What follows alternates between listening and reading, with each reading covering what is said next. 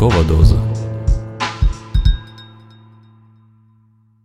Якщо ви втомилися слухати новини, то пора слухати книжки. Літературний подкаст Ранкова доза це спільний проект Української правди та Українського інституту книги. Щоранку, о 8 годині, відомі митці, письменники, політики, блогери та спортсмени розкажуть вам свою улюблену літературну історію. Але будьте обачні, ранкова доза краси викликає залежність.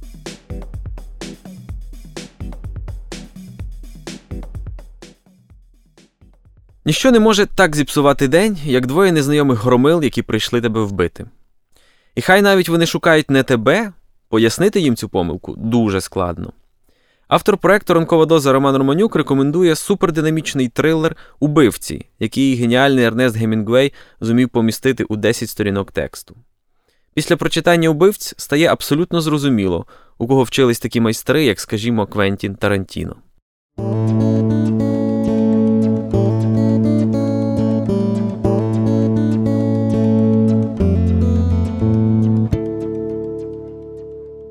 Ернест Гемінгвей Убивці. Двері відчинились і в закусочну Генрі зайшли двоє. Вони сіли біля прилавка.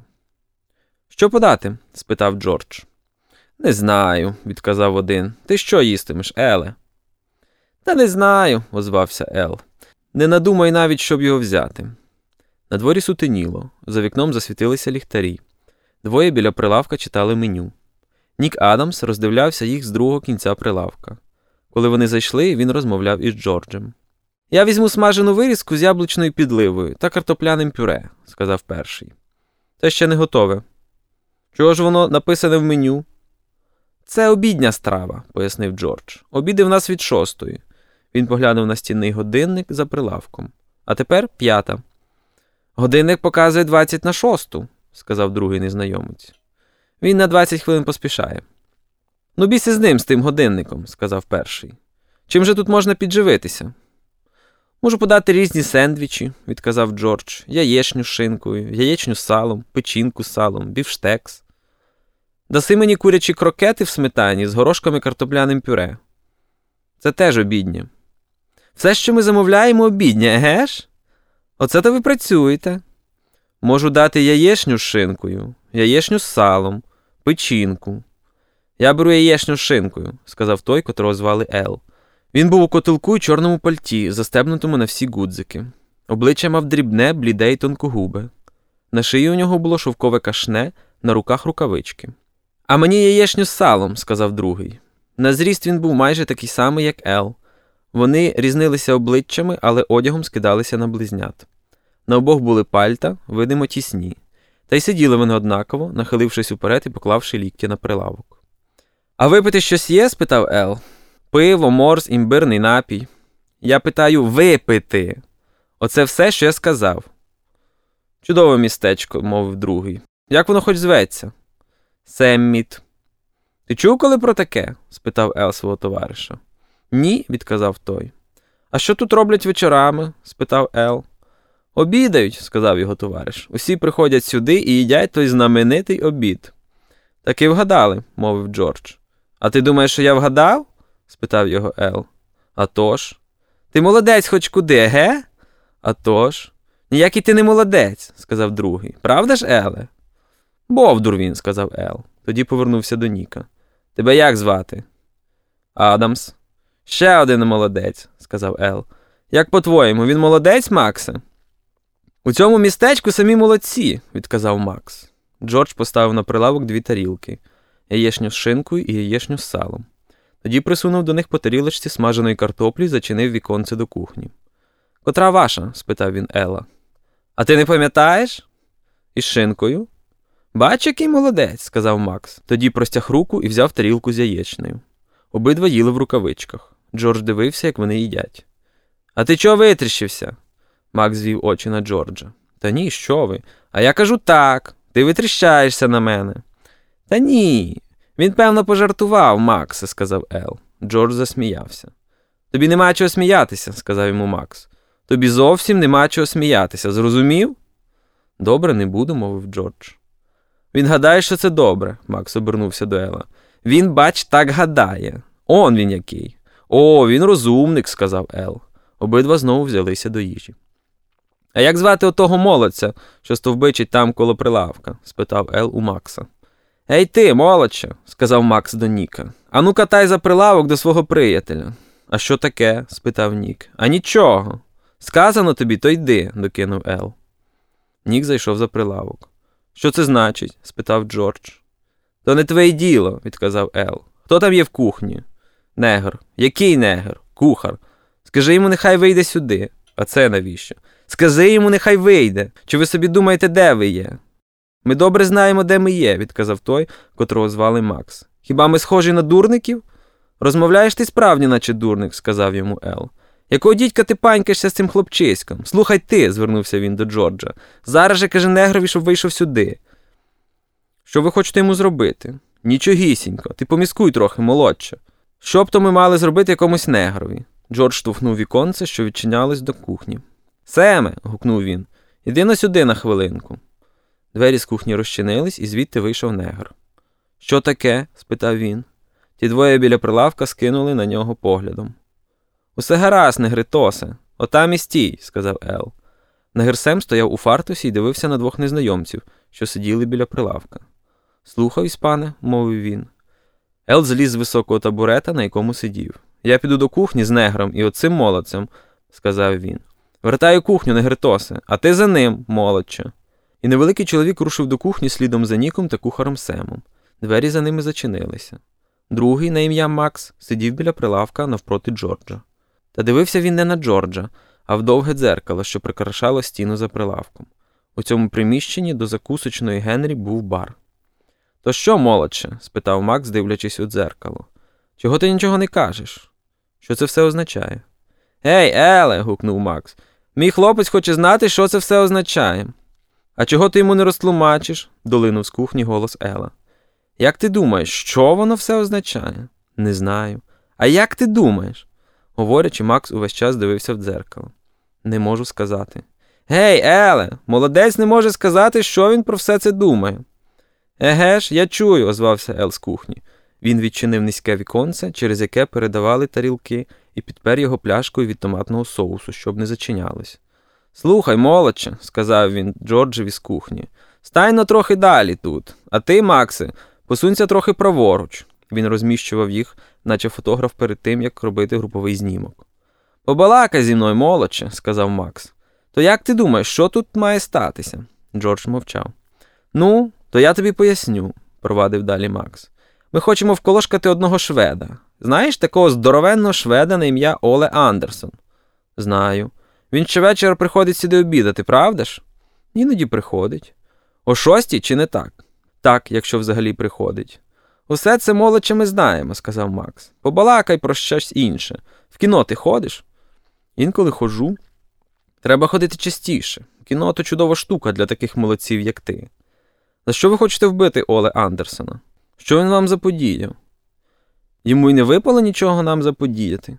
Він нас ніколи не бачив. Та й побачить лише раз у житті, докинув Ел з кухні. Тоді за що ж ви хочете його вбити? спитав Джордж. Нас попросив про це один приятель. Просто дружня послуга, молодче. Помовч, казав Ел з кухні. Ти до біса базікаєш. Та треба ж мені розважати свого молодця, правда, молодче? Ти занадто розбазікався, сказав Ел. Он де мій молодець із негром самі собі розважаються. Сидять тут у мене зв'язані докупи, мов ті подружки з монастирської школи. То ти бував у монастирській школі? Хто зна, може, й бував. У Хедері ти бував, оце напевне. Джордж поглянув на стінний годинник. Коли хтось зайде, скаже, що кухаря немає, а як і тоді не відчепиться, підеш у кухню і сам щось приготуєш. Затямив молодче. Гаразд, сказав Джордж, а що ви зробите з нами потім?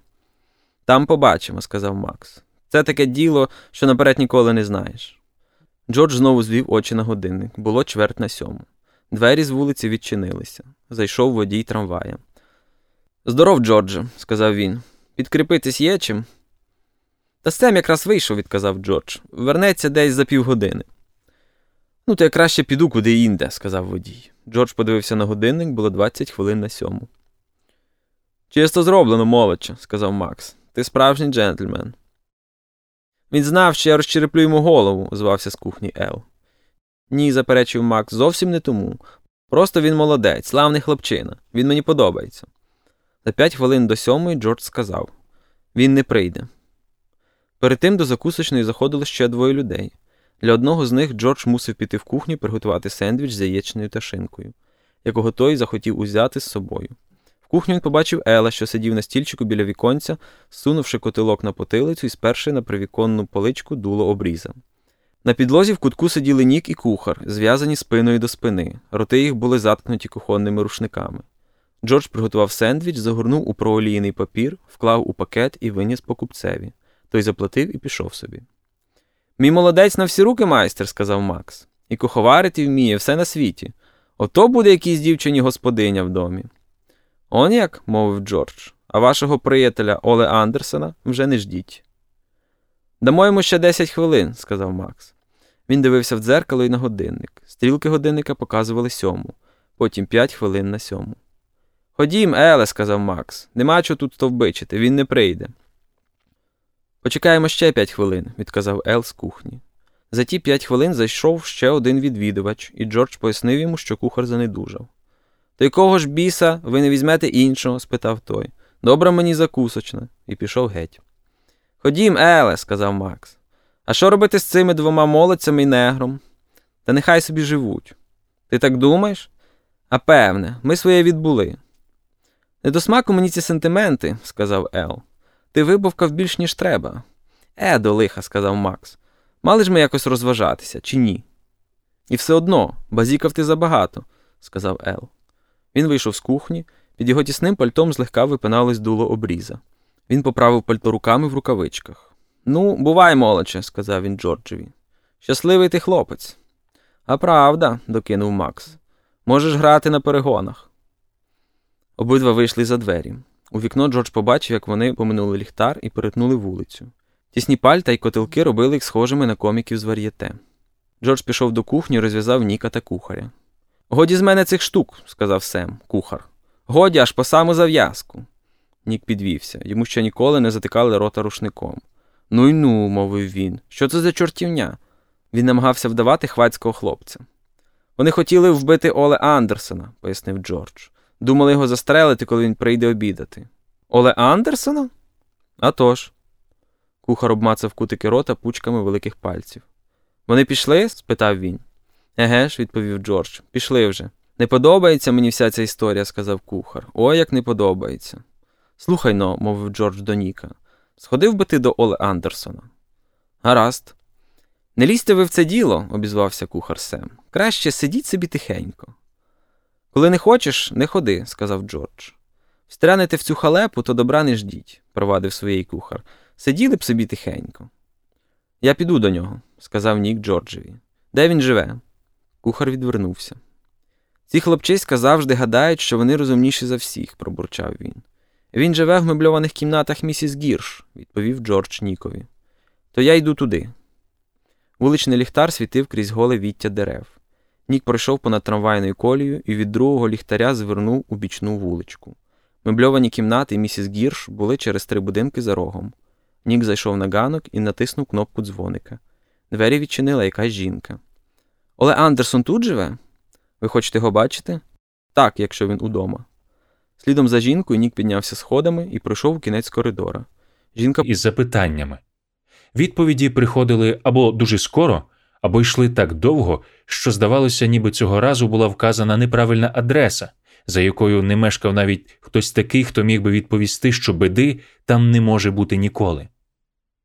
Якраз тоді беда почав жити в панцернику, переїжджаючи з місця на місце, але не переходячи межі певного кола, центром якого був ялівець. Колись беда розповів одну історію. Коли він перший рік прожив у своєму панцернику, то думав, що не зможе забути жодної його дрібної деталі до кінця життя. Потому панцерник наїхав на міну, забуту італійцями, які будували тунель на Яблуницькому перевалі. Беда мало не помер. Його забрали якісь гуцули.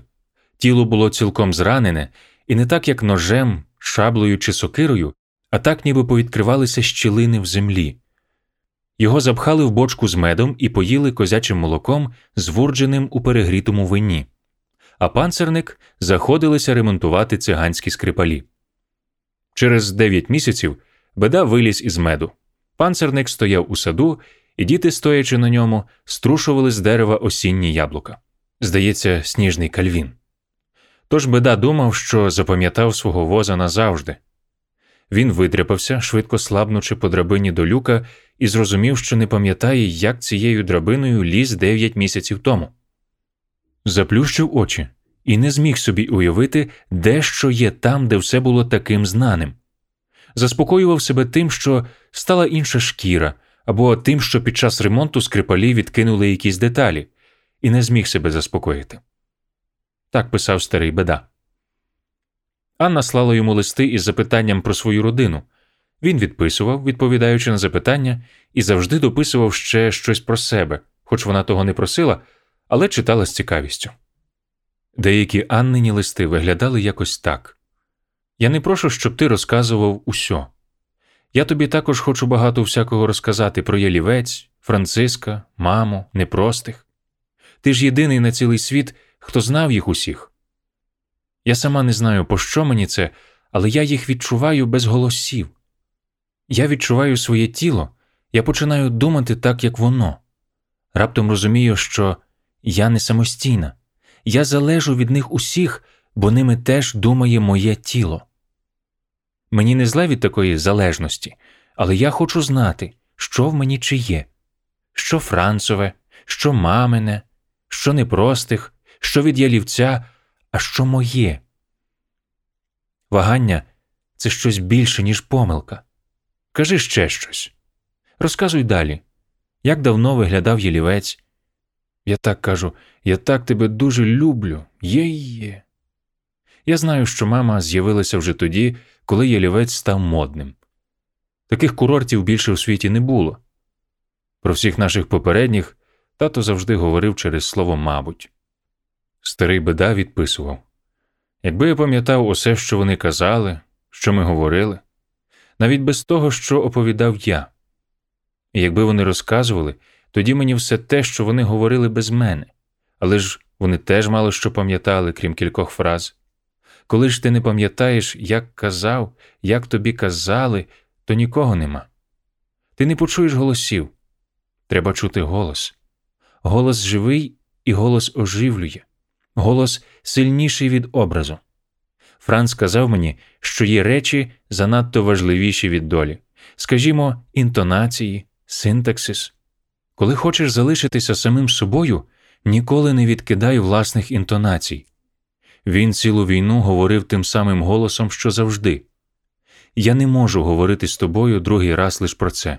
Я не можу розказати тобі всього того, що ти хочеш почути. Я можу говорити, і тоді ти можеш почути те, що хочеш, а навпаки, ні.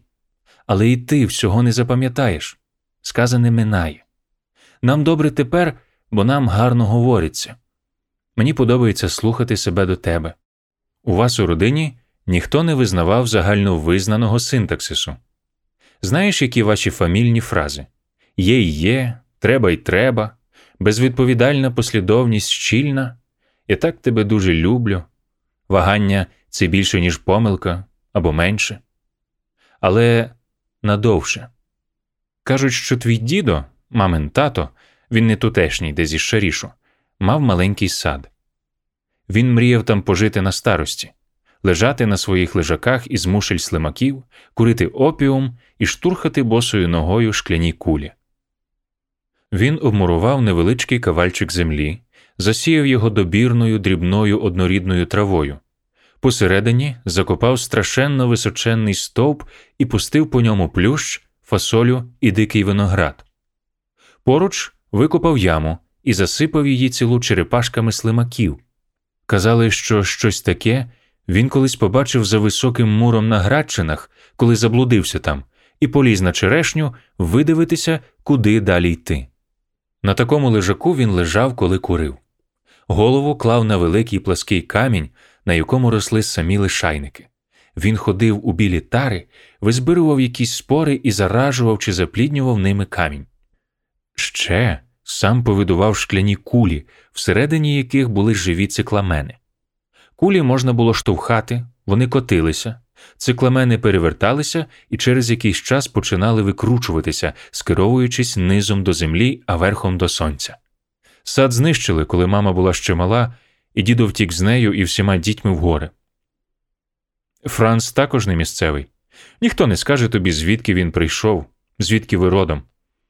Він захотів жити в ялівці, бо сподівався, що там не буде ніяких вражень, не відбуватиметься жодних історій. Він хотів, щоб довкола не ставалося нічого, за чим не встигаєш, нічого, що треба було би запам'ятовувати. Був ще дуже молодий, не знав, що так не буває, це по-перше. Життя вирує всюди, хай подрібному, одноманітно, але нестримно, неповоротно і нескінченно. А друге, нічого і так не мусиш запам'ятовувати, лапати насильно. Те, що має залишитися, приходить назустріч і проростає. Така собі ботанічна географія, вичерпність радості проростання. Я знаю, що перша Анна з'явилася вже тоді, коли ялівець став модним. Звідусіль з'їжджалися пацієнти, щоби пити джин. Містечко виглядало вже так, як тепер, лиш не було твоїх придумок. Були збудовані маленькі готелі, пансіонати з барами. Там можна було пити самому і в номері, на пару, в товариствах, три рази денно, наче і на ніч, або цілу ніч, або могли збудити в якійсь годині вночі і подати порцію до ліжка. Можна було лишатися спати там, де пив, або випивати з лікарем чи психотерапевтом. Я любив напиватися на гойданці. Анна дуже добре лазила по скелях. Вона відчувала вагу кожного фрагмента власної площі і уміло розкласти її на вертикальній стіні. Там нічого не треба бачити масштабно, і головне, ти завжди зі шнурком.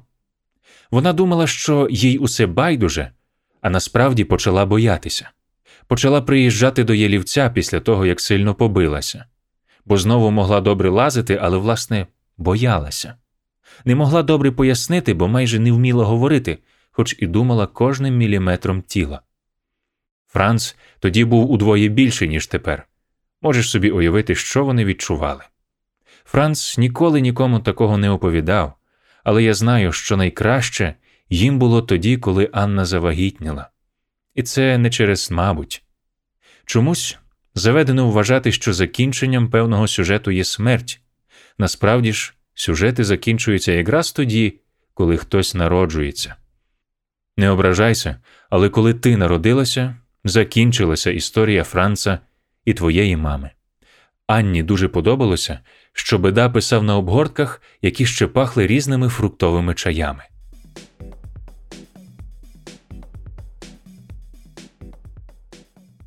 Франциск вважав себе людиною поверхневою, любив поверхні, почувався на них упевнено, не знав, чи є сенс залазити глибше, ніж бачить око, хоч завжди прислуховувався до того, що звучало за будь-якими перетинками, і принюхувався до струменів, що виривалися з пор, дивився на кожен рух, але, дивлячись на когось, не намагався уявити, хто що думає. Не міг проаналізувати сутності, бо переповненість зовнішніх деталей давала досить відповідей. Він не раз зауважував, що цілком задовольняється тими поясненнями різних явищ, які даються побачити, не потребуючи доступу до знання про глибинні зв'язки між речами. Найчастіше користувався найпростішою фігурою мислення аналогією. Переважно думав про те, що на що подібне, точніше, що нагадує що.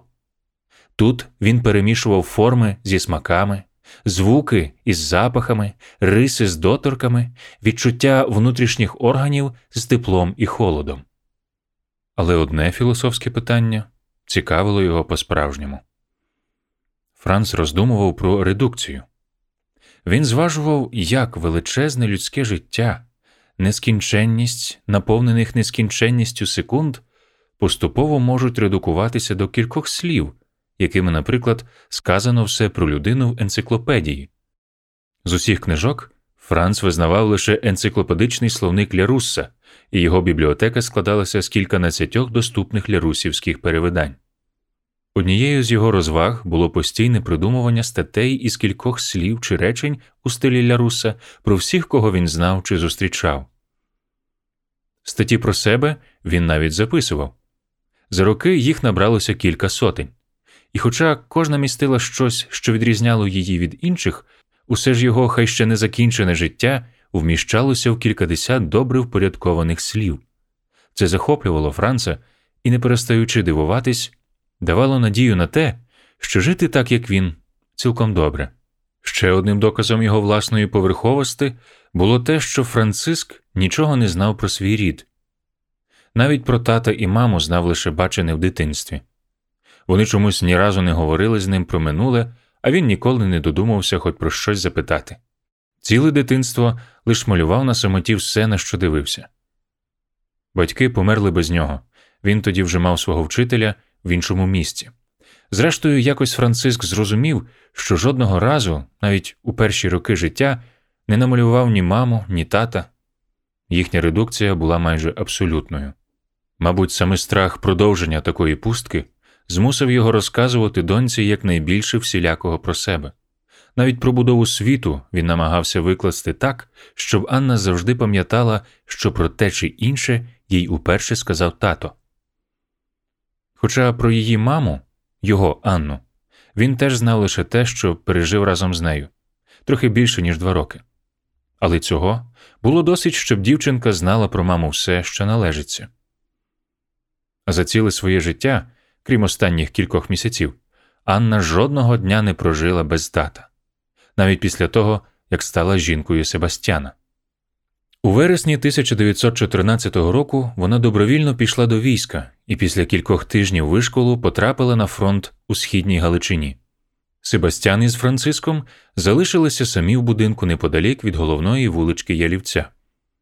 З фронту не було жодних вістей. Аж весною 1915-го до міста прийшов кур'єр і передав Себастьянові, Францові відрубали голову день перед тим і завтра мав бути похорон, немовля, доньку героїчної самоохотниці Анни Єлівіцької. Себастьян так і не довідався, коли точно народилася дитина і що робила вагітна Анна в найстрашніших битвах світової війни. Але точно знав це його донька. Назвав її Анною, точніше, другою Анною, то вже після її смерті він часто говорив про неї просто друга. Друга Анна чимраз більше ставала подібною на першу. Чи то насправді вони обоє були подібними на найпершу, це міг знати лише старий беда. Щодо Себастьяна, то він привчився щодня порівнювати себе і Франциска. Він сам виховував свою Анну, не допускаючи до неї ніяких жінок. Урешті сталося так, що 18-річна Анна самостійно вибрала собі чоловіка. Ним був, звичайно, Себастьян. Цього разу не було такого, щоб він не знав про вагітність своєї жінки. Зрештою, лише він був присутній при народженні їхньої дочки і одночасно рідної внучки. І Себастьян бачив, як народження стало кінцем історії. Бо на початку наступної його найрідніша друга Анна померла хвилину перед тим, як третя опинилася в нього на руках. Десь у своїх гірких глибинах Себастьян відчував шалене скручування і розправляння підземних вод, замальовування і стирання світів, перетворення двадцяти попередніх років на насінину. Він подумав, що не треба ніяких непростих, аби вгадати, що таке вже колись із ним було, а з щойно народженою жінкою він доживе до подібного закінчення, що справа не в дивовижній крові жінок цієї родини, а в його нестримній силі бути влитим у неї, що не вони мусять помирати молодими, а він не має права бачити їх більше, ніж по одній. Себастьян вийшов на веранду. Непрості, мабуть, прийшли вже давніше, але тихо сиділи на лавках, дочікуючись, коли закінчаться пологи. На вечерю Себастьян настріляв мало не сто дроздів, які щойно об'їли всі ягоди на молодій чорній горобині. Він спік їх цілими, лише повискобував пір'я і натер шафраном. Дві жінки, віжлунка і гадєрниця, обмили Анну і загорнули її в кольорові ліжники. Чоловіки тим часом якось погодували дитину і сказали, що нічого не треба їй казати, бо сама непроста. А ще сказали, що казав Франц, що є речі значно важливіші від долі. Здається, він мав на увазі спадковість. Після вечері Себастьян ніяк не міг заснути. Він згадував, чи не говорила колись Анна про місце, де хотіла би бути похованою, і як нагодувати завтра дитину. Потім почав думати про досліди пастора Менделя з горохом і вирішив, що ця дитина буде щасливою. Спробував уявити себе через 17 років у 1951 році і відразу заснув.